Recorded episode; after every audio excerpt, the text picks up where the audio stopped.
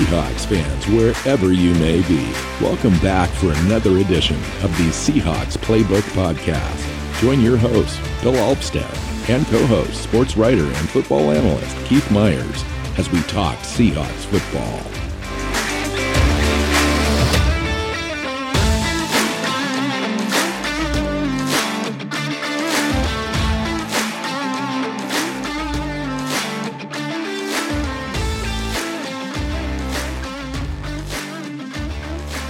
Hey, Seahawk fans, welcome back to another episode of the Seahawks Playbook Podcast, episode number 404, postseason edition, uh, and uh, postseason edition, not just playoffs, but season is over. And we're talking about the end and mm-hmm. uh, what the what the team's all about uh, as we head into the 2023 season. Uh, Keith is joining me as usual. Co-host Keith Myers, welcome in.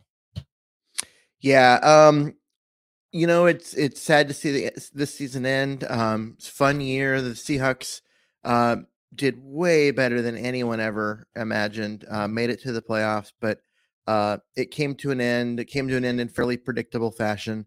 Um, we knew this team wasn't good enough to make a deep run into the playoffs, but the fact that they got there uh, was fun and surprising, and we'll take it.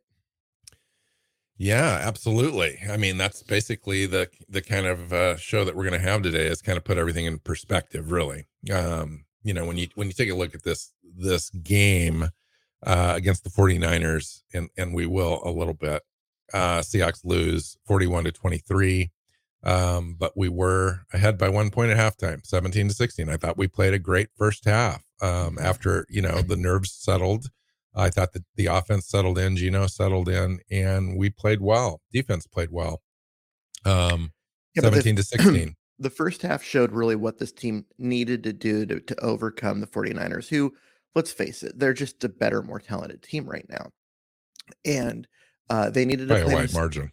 They needed to play mistake-free football. They needed to not uh, get themselves in trouble with penalties. They needed to uh, not turn the ball over. They needed to make some big plays, right? They needed to connect on some of those um, those um, those deep passes, and that's what they need. That's what they did. You know, they they made just enough plays to to do things well, and they um, hit hit on that big play to, to lock it. They didn't turn the ball over, didn't get penalties, and they were went leading 17-16, as you said. But in the second half, you know, they didn't do those things. Lots of penalties, lots of turnovers and when you do that to a better team, you're going to get hosed. And they just they got waxed by yeah. um by a better football team.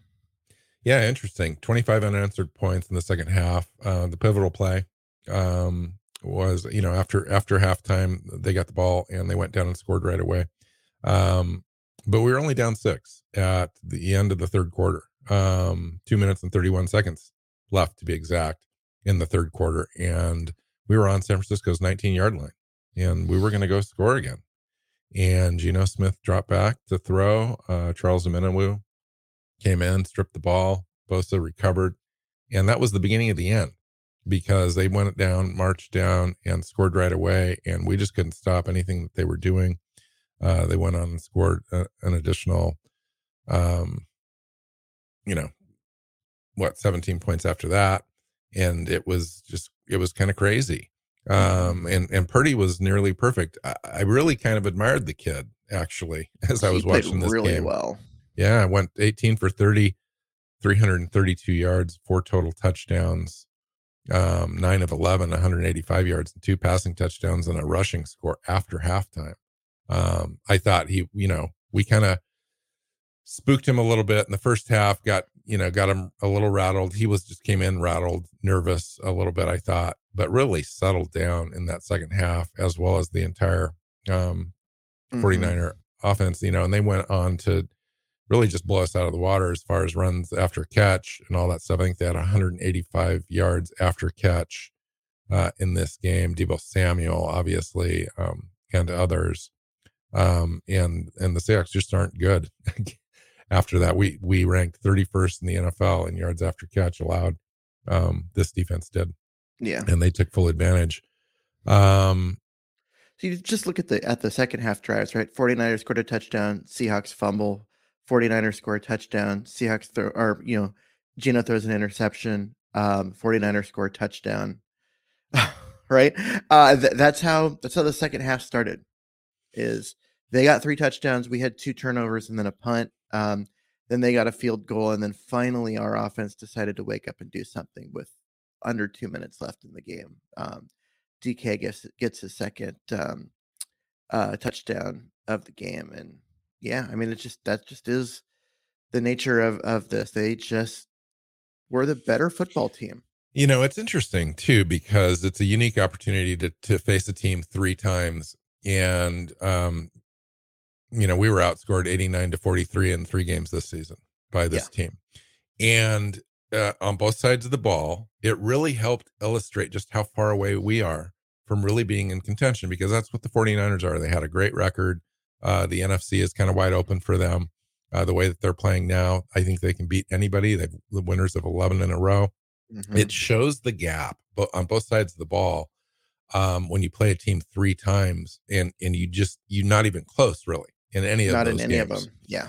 And so uh, it, it, helps to illustrate where our priorities need to be. I think in the off season. Um, and, and I think that's part of the conversation that we'll have today and uh, for the weeks to come in the off season as we progress towards the Senior Bowl and the Combine and and the uh, and free agency and the NFL Draft.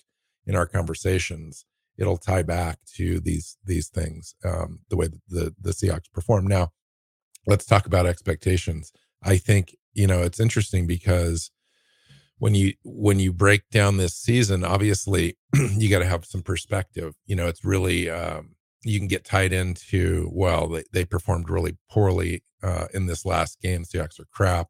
Um, Pete Carroll needs to go. Geno Smith isn't the answer etc I can't um, no um, this was a but, team that was that was they're rebuilding they traded away their franchise right. quarterback they um they released the guy who's arguably the best defensive player in franchise history.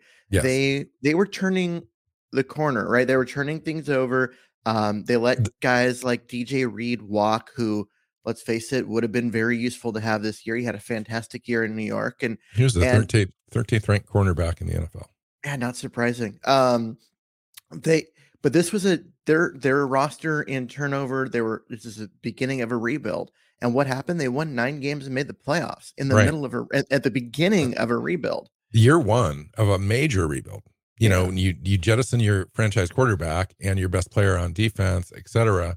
Um, and your um, entire defensive coaching staff. And you go in knowing that you know you're going to have a lot of young players. You played a lot of young players. You you literally committed to you know playing six rookies, either starting or extensive playing time um, and you and you still had the season that you did nine wins, nine and eight. Geno Smith had a breakout year, obviously. Um, mm-hmm. We incorporated all those players into our team, and they all played well, um, which is a great opportunity for this team to build on. And this is a critical offseason. I can't even emphasize that enough.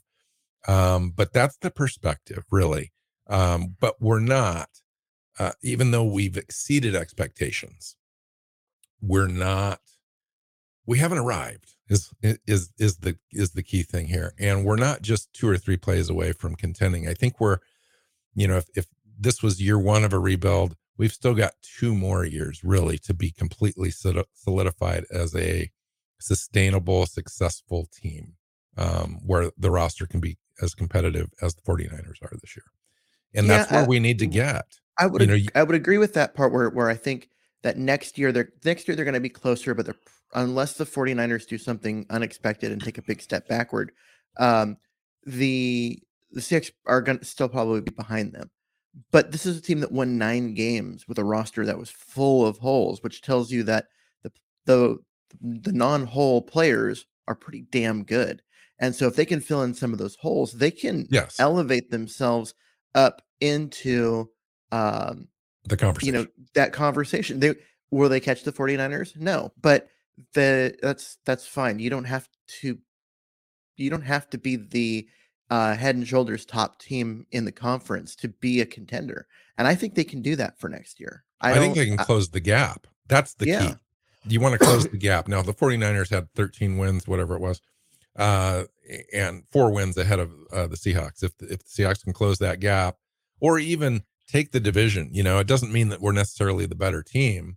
Mm-hmm. Um, but but you can you can be in that conversation. I think you're right. Seattle could definitely be there, depending on decisions this off season on how we how we go. You know, one of those um, I didn't want to spend, and you didn't either, want to spend too much time focusing on this wild card game. It was informative, um, but it's just one game out of 19 we, you know, 18 we played this season. That's the kind of the way I look at it. It was great experience for our young players, etc. Um, and it was kind of a reward, really, for the the season and the efforts they put in.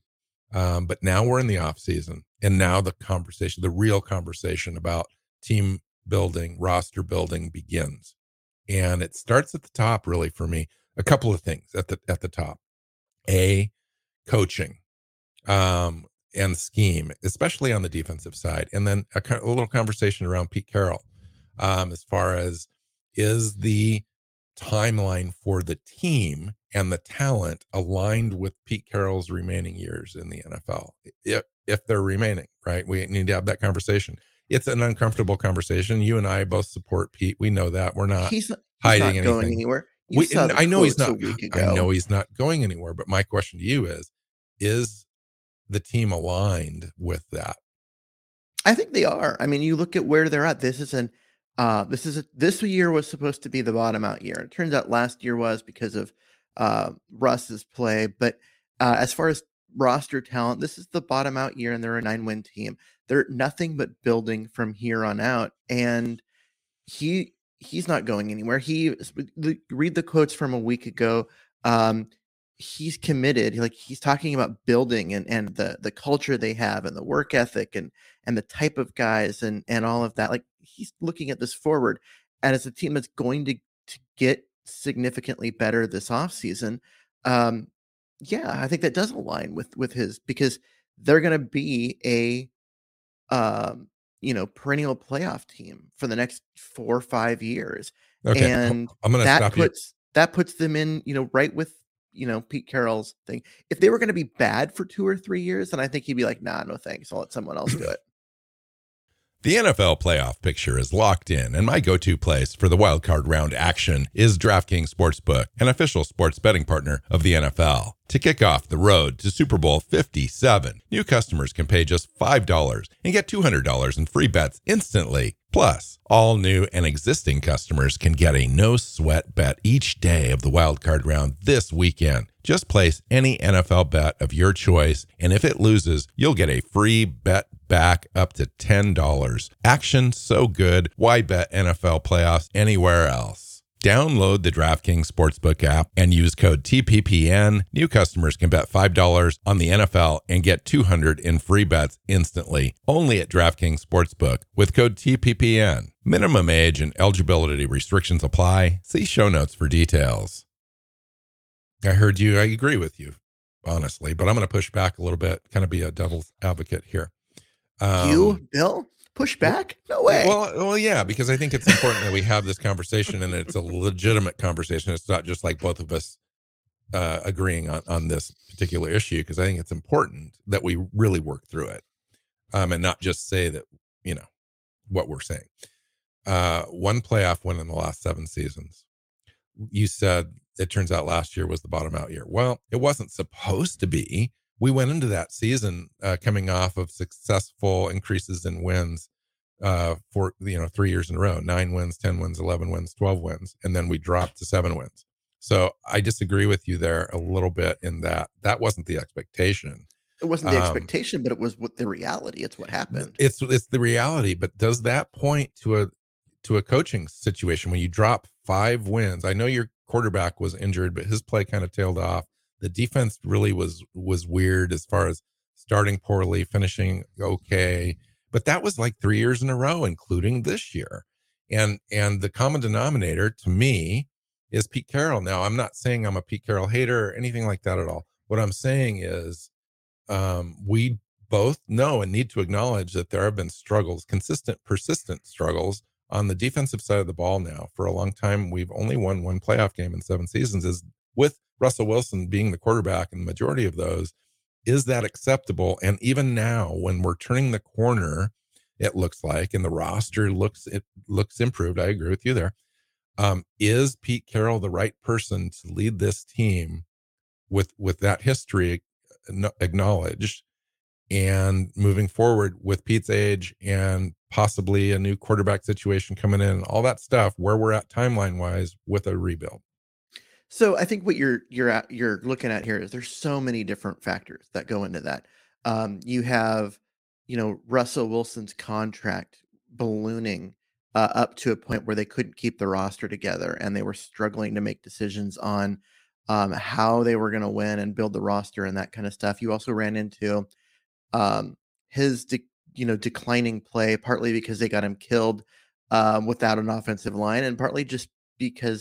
and I don't know. I just felt like it. If you look at him, especially this year, it kind of looks like he's working less. He's not grinding the tape and doing the stuff, kind of the stuff the way he used to. Um, and so they kept they were getting they were having a, a, decreased roster because his cap number was going up and up and up, and they were getting um, lesser and lesser of a return on their investment with him, which made what why it made so much sense uh, for them to trade him. As much as we didn't like it, as much as everyone hated it, um, you could see the difference this year where it, there was like there was there was just this weight on the team that was no longer there with with um, with Russ gone, and so I mean, there's there are lots of factors, and you look at you look at specifically last year. It wasn't just that Russ got hurt and missed three games; it was that he rushed back too quickly, um, and, and lost played, two or three more, and played like ass for for another four or five weeks until he got you know mm-hmm. every, healthy and things got back to normal. And they did yeah, that was the, and that was stretch, a decision based completely on his ego. So I agree with that. It was, and I mean, this was a situation where they very easily could have done better you know, last year, but they ran into those problems. And, uh, you know, they're, they're, they weren't good enough roster talent wise to overcome that. You look at like the 49ers, they've gone through three quarterbacks, but their roster is fantastic this year. Um, and honestly, their quarterbacks keep getting better every time somebody gets hurt. Yeah. Um, because Garoppolo played better than Lance, and Brock Purdy's been the best of the three. So um, yeah. Talk about that, talk about just a the scouting department, you know, mm-hmm. and, and, general manager there. And um, coaches. Yeah. And the system, you know, the system. Yeah. I want to talk to you a little bit about what you said uh and and lead into another conversation because obviously um we know the roster isn't complete here. Upgrades are needed at a number of di- different positions, both on Especially offense and defense. defense. We've talked about the trenches. We've talked about offensive center, guard, upgrade maybe uh, number three wide receiver, uh, especially with Lockett getting a little older. You kind of want a guy that's possibly, potentially able to step into that role in the in the near future. Um, a, a second dependable running back, etc. And then on the the defensive side, we've already talked about it: nose tackle, defensive tackle, defensive end edge, outside linebacker, middle linebacker, potentially safety, possibly a number two upgrade at, at cornerback. I'm just throwing it all out there. It doesn't necessarily mean all those things have to happen or mm-hmm. in what order they happen, free agency or draft or whatever. You know, this roster is is not complete, but it does start at uh, with Geno Smith. Mm-hmm. The, there's a key, absolutely key decision to be made with Geno Smith at quarterback uh, very soon. Um, to, you know, within two months uh, at, at at the outside. Hopefully before that uh, where this team needs to decide what they're going to do with Geno Smith. Geno, they, they have less than six weeks. So Geno, I'm gonna uh, let me finish this then. Uh, Geno's uh, said he wants to be back. Coaches have said they want to have Geno back, etc. Um, there was a thing came out with Ian Rapoport came out with a tweet right before the game that said uh, Seahawks are intending to keep Geno uh, at all costs, essentially, or, or, not at all costs, but um, no matter what, um, whether they need to use the franchise tag, um, it, it, that's a possibility. Conversely, Brady um, Henderson came out ESPN and said that um, I've got this thing here. Hold on. Um, said that the team wants Geno back, but they also believe that there is a number of quarterbacks that could be successful because they feel like they have a quarterback friendly scheme here in Seattle. And so those things are completely polar opposite. And I don't know who leaked those. Um, the first one, it seems like that a team would leak that, but it doesn't make any sense because it's not helpful for Seattle to pigeonhole themselves into saying that they would invoke the franchise tag eh, during negotiations, especially this early. They don't even know what the market value is really for Geno Smith. And and to say that you're going to tag him at 31 point something million dollars uh, at this point in the conversation seems unwise to me. And then the Brady Henderson thing, I agree because that's sourced saying that they believe that they have a, a quarterback friendly system, which points to either a Drew Lock having an opportunity if Geno can't be re-signed at a reasonable number, or go get somebody in the draft. Or so, I, I so mean, we need to we need to figure that out. There's going to be quarterbacks available. Um, Jimmy Garoppolo is guaranteed to be on the market because he is a free agent and has a no tag clause. Um, Trey Lance is probably going to be on the market simply because he's lost his job and they're going to look to see if they can uh, mm-hmm. recoup some. We have the ammo to get that too if we needed to. Yeah, yeah they they want to recoup some of the draft capital that they gave up for him. Um, you look at uh, Carr uh, out of Vegas is going to be available. They benched him. They said he's done. Um, you know there are there are mm-hmm. players that mm-hmm. are going to be available. Marcus Mariota is going to be available, um, although he didn't really play all that well this year. Um, but you know, go look around the league. It, it's weird. Last year was this weird year for quarterback movement that was unlike anything we'd seen, and this year is going to be fairly similar. There are players that are gonna get that are gonna move.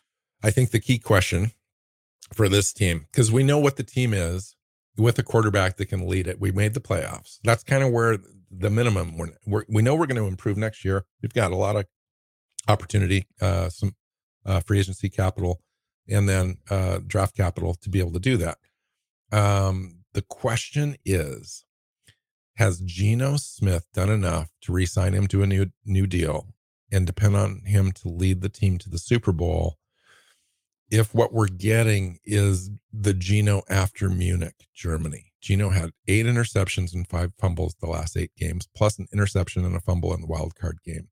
Is Geno Smith the guy that they want to hang their hat on to lead this team forward or is it a bridge thing that they're hopeful for um you know they they need to answer that it's right the away. second one it's the second one he's a bridge um he bridged them through this year and in fantastic fashion uh but you got to look at this Do is you franchise tag him. That is that no. even an option for a bridge no. quarterback? It's, you you're not gonna you're not gonna franchise franchise tag him. So we had to, oh, hold on, hold on, hold on, hold on. So I want to back up just a half second uh, and remind you of conversations that we had just four or five weeks ago about Geno Smith potentially getting franchised because the team couldn't afford not to have Geno as a bridge because he knew the system. He he played well enough um, down the stretch. And that was before, you know, things got really rocky in the last four or five games. Um, and, and we were kind of in that boat. We both kind of had that had conversation. he, he played surprisingly well in the first half of the year to the point where everybody got excited. But then you mm-hmm. look at what he did, as you were saying, the last eight games, and he has regressed. He's gone back to kind of being the Geno we expected in terms of his uh, inability to um, mm-hmm. keep track of the ball and yeah, granted, he's still throwing for a lot of yards, but his uh, completion percentage dropped from 78% to 70% over that time, which means it was lower because it had to out overcome all the, you know, all the passes before it in order for it to balance out to 70%. Um, his interceptions were up, his touchdowns were down, um, and his fumbles like were a problem too.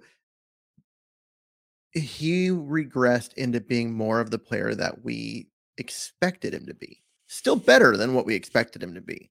Um, we got to give him credit for that, but he did he he did come back down to earth, and at this point, I don't believe that you can look at him and his play, especially down the stretch, and say this is a guy that we can depend on for the next four or five years, especially at an, at age thirty three. Um, he's a bridge, and that's that's about all he is is a bridge at this point because uh, you can, at his age, you can probably get good play out of him for another two years. Um, and if you're expecting more than that, you're gonna end up disappointed. Uh, okay, I agree with. They have, they have an opportunity to go get a a franchise quarterback in this draft because they picked fifth overall, and then bring them along slowly and not rush them in there and get and and get and ruin them in the um, the way that the Bears have have done with that. Uh, that's Fields. That seems optimal, and that seems like the conversation we were having the first week of the season too about the potential uh, this offseason. Here we are. Um, but t- two things. Um, let's say the Seahawks feel for some reason like they need Geno Smith and, and um, they're negotiating in the background with Geno. We don't know what the numbers might be. Um, they don't want to lose out on him. They franchise him. What are the implications for that? Let's let's talk about that. A the, the implications tag, for that.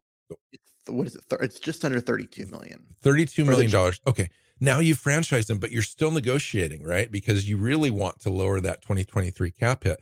In order to lower the 2023 cap hit, let's say you want to get it into somewhere in the $10 million range, just for conversation purposes. That means you would have to push salary out in 2024, 25 to balance that um that mm-hmm. contract. And that would be just crazy. So you'd be paying him, say that the once you tag him, Geno knows and his camp knows that that's kind of where he wants to be salary wise, or at least that.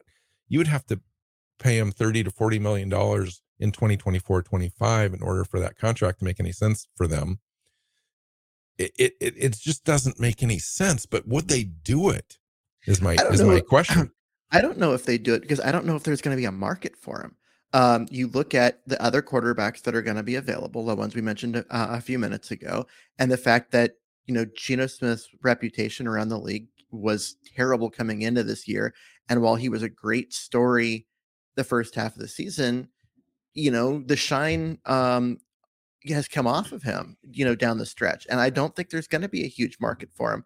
I think the Seahawks can slow play this and and not worry about it. And that was going to be my question. The draft. What does a slow play look like, and how far does this go? Does this go all the way to the draft, where we don't have a quarterback and Geno's still hanging there, and we're kind of leveraging that over him? Maybe, yeah.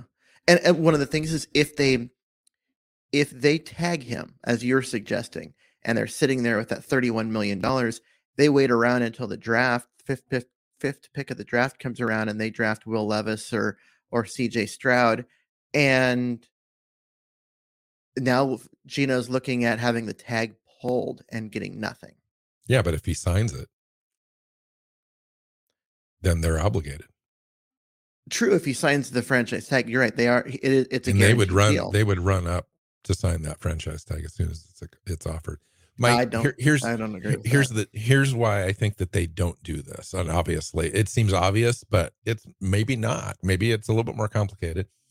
And my guess is Seattle does not intend to franchise Geno Smith, and because of the implications and it, to the the whole roster building situation. They've only they've got fifty million dollars in cap. I'm just you know throwing a number out there, but it's close.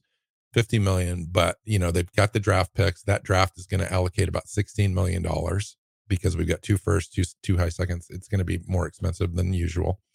Um that puts them about 35 million. 35 left. and then and then you've got, you know, some other You're not um, using 30 contracts. of that. You're not using 30 of your 35 up on Geno Smith. Right. That's that's the larger thing I want to talk about.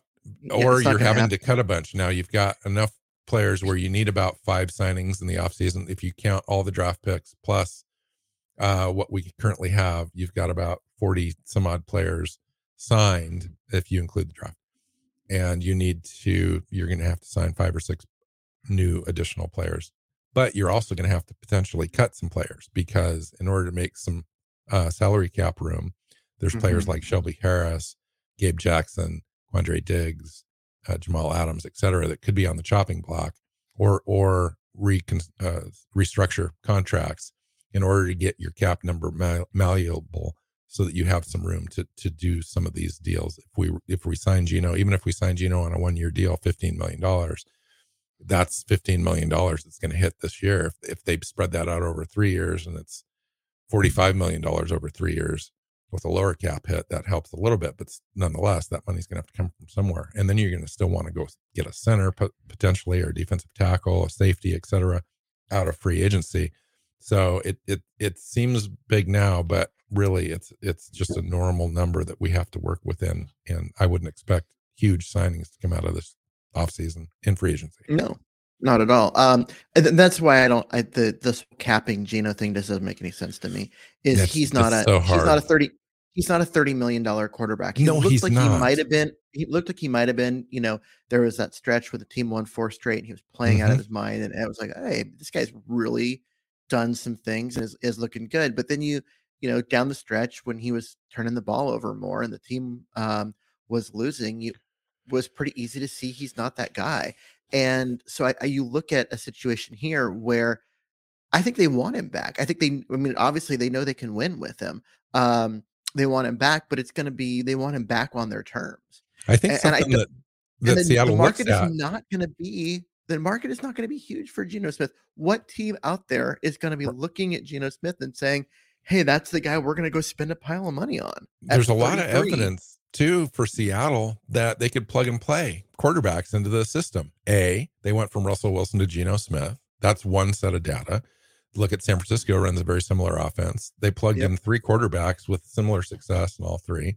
You look mm-hmm. at uh, the Rams going from Stafford to um to to which call it Bakersfield. Bake, yeah, what whatever his name is. I lost his name. Um, Anyway, Baker Mayfield. There um, you go. This you, is Bakerfield. I'm like, no. Bakerfield. Um, you look at that thing and it's like, okay, so now Seattle's confident that they could find somebody to come in and be, even if it was a placeholder, could be similar in production value as Geno mm-hmm. Smith, and maybe somebody that controls the ball better, doesn't have as many turnovers, um, which which I mean, we know Pete doesn't like. Yeah, I mean, you could get um, I mean, like I said, Jimmy Garoppolo is going to be out there guaranteed. Like he's this isn't a um, hoping that the the 49ers cut him free like last year. He is a free agent and they cannot retain him. Um, and and wouldn't want to at this point. Yeah, but you don't think you can get Jimmy Garoppolo for, you know, 15 or 20 million? Versus it might be Geno it might make more sense for them to re-sign Jimmy Garoppolo and try to trade. What about Derek Carr? Their their their first round pick, their their quarterback that's that was injured, and I mean, he's uh, got more upside. Maybe he's got more upside, but they're also gonna they're gonna they're gonna reset the clock because they've already got two years out of Trey Lance with nothing to show for it.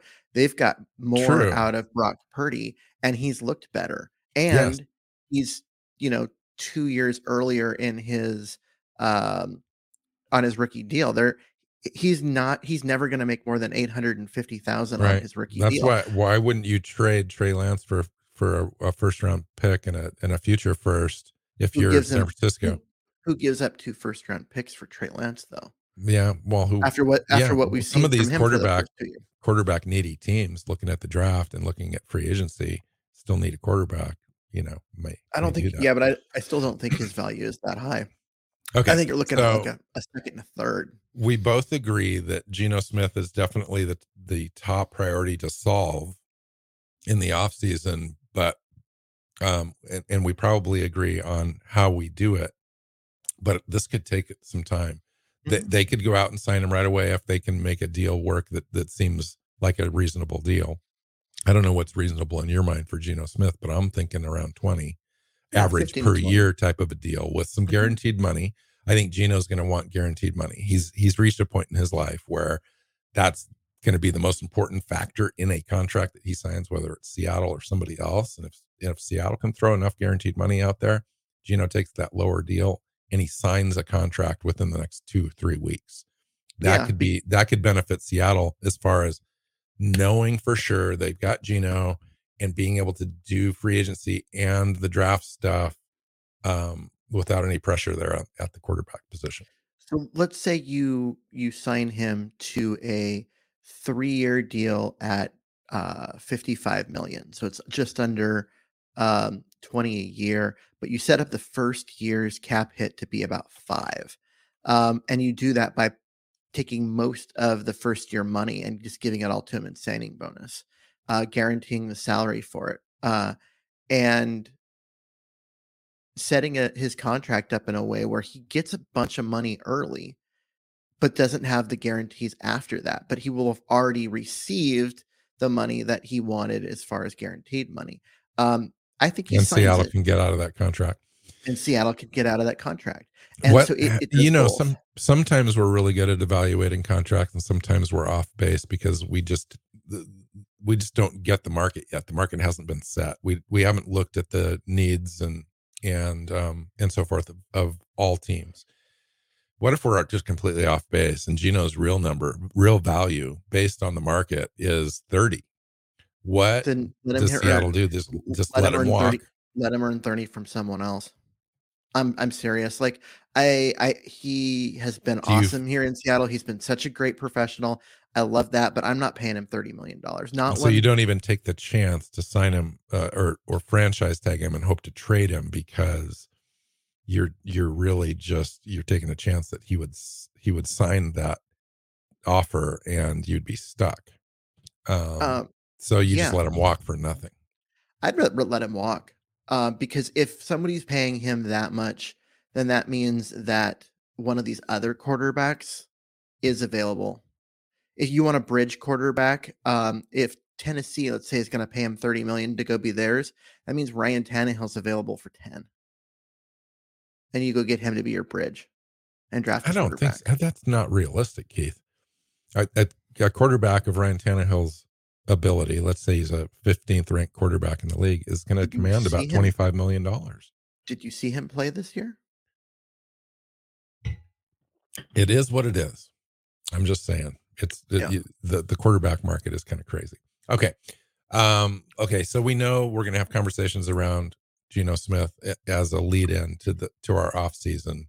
But what if if you looked at this season as a whole, where are we gonna have conversations about our own roster, how we evaluate our own roster versus free agency and the draft? A lot of it's going to be on the defensive side of the ball because this is a team that needs help. It needs help at all three levels. You've got to fix the defensive line, um, nose tackle, and the the five the the ends. You've got to fix middle linebacker. Um, you know, with the Cody Barton thing, and then Tanner Muse being a guy that that um, was out there a lot at the end of the year after the the Jordyn Brooks injury. Um, and you've got to fix uh, what's going. Well, I, I say you got to fix what's going on at safety, but reality, um, you know, Diggs turned his season around and played better down the stretch. Diggs turned his season around and played better down the stretch, but he's also got an $18 million cap hit next year. Yeah, that's true. And so you you have to um you have to look at um at all you know that situation as far as like what um What you can get in replacement or or somehow Yeah. his, his number. because you do have to answer that. Um, and so I I think most of our conversations uh, this offseason that aren't Geno Smith related are going to be about defensive players because uh, the defense was terrible, and they had a few games here and there where they were okay. But even in uh, this playoff game where the defense looked uh, competent for most of the game, they gave up 41 points. and and 500 yards. So Yeah. uh, our our next two shows, uh, we are going to do uh, roster evaluation shows. Uh, Mhm. First one's going to be offensive uh, roster evaluation. Second one's going to be defensive uh, roster evaluation. To me, that one's going to be the big one, the the the one that we're really focused on because I think in order. Um, and, for everyone that, that's been with us for a number of years, you know what we do in the off season. We kind of start methodically. We go through uh, our own roster. Then we look at the salary cap. Then we start evaluating uh, players out there. We go through free agency, et cetera. So we're we're we're kind of in this thing. Uh, get into the weeds, which is great. If you if you like that, stick with us because we'll have some great shows. So we go through this the roster evaluations. Then we kind of know okay what we need, what we need to prioritize, et cetera. What we can get in free agency. What are some of the free agents out there that might be able to plug those holes? What could we get through the draft? um, what makes the most sense to really impact the roster, build the roster in the right way. And um, so it'll be a lot of fun. I think, I mean, this uh, we thought last season's off season was was crazy and, and fun, especially after that Russell Wilson trade and getting that first round pick and getting the players and it was just kind of nuts. And then the success we had with the draft. Um, this season, this off season is going to be just as crazy to me. And and I'm just kind of I'm really excited about going through the whole thing because it's it's wild. Last season it was yeah, they got that first round pick and we could talk about that. Now they've got two and two seconds and an early third. Um, like that, they've got a lot of draft capital. Um, we're going to be able to look at a ton of different players because the, their options are and the unlimited. intrigue, the intrigue yeah. with the fifth pick overall is crazy because you can stay with that pick. You can play a defensive guy. You can pick your quarterback of the future if that's what you decide to do. Mm-hmm. You can trade out of it. Uh, they could pick up additional, you know, first round pick in 2024 if they thought they wanted more ammunition for the 2024 class, um, et cetera. You also could end up in a situation where they could trade that pick. They could trade down for additional picks, or um, there is already, you know, people talking about um, the Bears who have the first overall pick taking Bryce Young and trading Fields just to reset that clock. And if you're Seattle and you look, got to look at at how Fields played this year with no talent whatsoever around him, um, and think, yeah, we could win with that. Like we could we could really win with that, and, and then be like, okay, well, what, what's it going to take to get a young, you know, star player like that? Um, like there's all sorts of these kind of questions, things that we can talk about, things that are going to come up because they're in play. They're legitimately yes. in play. Uh, it's all in play, really uh, which is crazy, you know. And, and and you don't, as a franchise, especially a franchise that's a winning franchise consistently year after year, you don't get a chance very often to pick up uh, that far up into the draft. I wish it was at three. It seemed like the options were greater there, but they're still really good at 5 mm-hmm. um, if you go out and do the mock draft simulators, which I know they're just simulators, but they really do provide a, a key intrigue there when you when you run the simulations uh, which which players are consistently available and, and, and so forth. And there's still some really good options for Seattle at five. There's only yeah. really one worst case scenario where you've got the top two quarterbacks and the top two defensive players off the board when Seattle picks at five. Then what do you do? And and there's no suitors. You've got to pick somebody. That would well, be then uh, you uh, have, that would be the hard thing. Then you take Will Levis because that's the thing is you're picking five, but there are there are two elite defensive players and three early first round quarterbacks in this draft. So yeah, you're going. And a lot of people think Richardson's up in this conversation too. I'm not. You know, you don't. I don't. A lot I of people do think don't. that he's a top ten quarterback in this draft, just given the other players available and the and the and the quarterbacks at the anyone top and the needy that, teams. Anyone who sees that thinks that hasn't watched him play. They just look at his combine style numbers and look at him like, oh, he looks the part because if you watch him play, he is not. I disagree. He's just not. I, d- I disagree. I think that as we get into this and we do our quarterback show eventually, which will be soon, um, I think that we'll have more in depth conversation about this. And yes, I agree that he's not ready to come into the NFL and start day one, but he has so many tools and so much upside.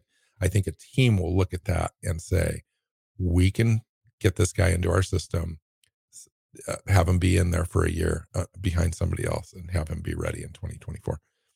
It's just something. It, it's crazy, I know, but you're looking at that's the way I'm looking at it. Uh, you're looking at tools and thinking uh, Patrick Mahomes and film. Um, the, the, guy's impressive. You know, when you go watch watch tape, highlight. If you watch, no, not just highlights. not just highlight, but deep dive into into games. Yeah, he does some stupid stuff. He throws the ball at feet, throws his his big issue is throwing over. Um, yeah. But throwing but interceptions, there's, turning there's the ball over, inability to read a where a good developmental team could could take this guy and, and really make him a, a, great pro. You're hoping you know, for Patrick take, Mahomes, but drafting JaMarcus Russell. Mm, yes, anything's possible. I tell you what, when we have a deep dive show on quarterbacks, um, the draft is a crapshoot. I mean, you take a look at all the first round draft picks in the last 10 years for quarterbacks, and it's a 50 50 hit um, no matter where they go. You know, you have a better shot in the top 10, yes, but barely. You know, if you take a look at the NFC, um, not not very many quarterbacks have are first round quarterbacks. In the AFC, you know, five out of the six remaining quarterbacks that were drafted in the first round, top ten. Not not so true for the NFC. So it's it's an interesting interesting thing because the value is so high. It's like the the quarterback impacts every play um, in in the NFL, and so when you have an opportunity to take one and you've really done your work and research and you've identified your guy, you gotta you gotta go get him. So it'll be a very interesting conversation. Some of the other shows we've got coming up is we're going to do a salary cap show. Um, we're going to do Senior Bowl preview coming up at the end of the month. Uh, first practice for the Senior Bowl is January 30th. So that's just right around the corner. Um, and and early look at free agency, countdown to the draft series. We're going to go position group by position group throughout the entire draft to evaluate players, and that's always a fun series. That goes all the way up until April as well. Mm-hmm. So, anything else? Great season, by the way. Uh, great sh- this was a fun year. Like we were, we went into this expecting a long year. It was going to be a lot of draft talk and and talking, you know, draftable quarterbacks and that kind of stuff all year. And we really never did that because we didn't have to because the team mm-hmm. was interesting. They won games. They they they did way better than we ever thought. And it makes for a fun year when they're eh, you know competitive when you don't expect them to be. Um, and we get the extra bonus of having Denver being so bad. So God, we, Denver we, was we, terrible. We, we get to play and we get to be in the playoffs, have that experience. Plus, we get a f- top five pick. Yeah, I mean, how it, it worked out perfect. The season was so weird in that the Seahawks were good and made the playoffs, and Denver, which were were looked like a really good team a year ago, except for they had no quarterback play whatsoever. Trades and gets their quarterback. They get a you know a guy that's thought of as a Hall of Famer, and they're the ones with the top five pick, and, and Seattle's the one. Coach doesn't make it through his first season. Yeah, he only made it through like what is it, like eleven games or twelve games? Uh Yeah, I mean, really, right? Yeah. So it's it is kind of crazy. Um, it is kind of crazy. The but, NFL um, is weird. Yeah, I had a great time. Uh, we're over 400 episodes now. Um, and you know, right after the first of February, we'll enter our seventh season together wow. Uh, on the show, which is which is tremendous. Um, and this is my favorite part. I I really do enjoy the season. Obviously, you play the game because it's fun, and we enjoy all that. But the team building aspect of the off season is probably my favorite because we get to get into the weeds. Both of us like that. We're kind of mm-hmm. wonky that way. We really like to evaluate players. We like to figure out how the puzzle works. Um, it's a really complex. It's a really complex puzzle, and there's a lot of pieces that are the same shape, and so you don't know which one goes where. Um, if you're, I'm making jigsaw puzzle references here, um, but ultimately, so there's a lot of different ways to build it. But at some point, you still have to build it, right? And um, so we look start looking at those different options. It's it makes for a fun off season. Okay. So uh, I forgot to do a segment, and we both did. Let's go ahead and push um, that to our next show because we're yeah. already at 47 minutes, and uh, that makes for a fun show anyway. Yeah, and we'll do that at the top of the next show. We're going to do uh, awards for the season, but it'll lead into position group conversations, um, and it'll segue into that. So we'll we'll do that next show. Mm-hmm. All right, you can find Keith at uh, Myers NFL on Twitter. I am at NW Seahawk. The show is at Hawks Playbook. Find us on your favorite podcast platform and YouTube. And when you do, hit that subscribe button. That would be great. We're doing uh, doing three shows a week during the off season. Uh, every topic that you can possibly imagine. Uh, so stay with it if you want Seahawks content all year. So until next time, go Hawks. Go Hawks. Seahawks Playbook Podcast listeners, thanks for joining us for another edition of the show. You can find us on Twitter. Bill is at NW Seahawk, Keith is at Myers NFL, and the show is at Hawks Playbook. You can listen and subscribe to the show at SeahawksPlaybook.com.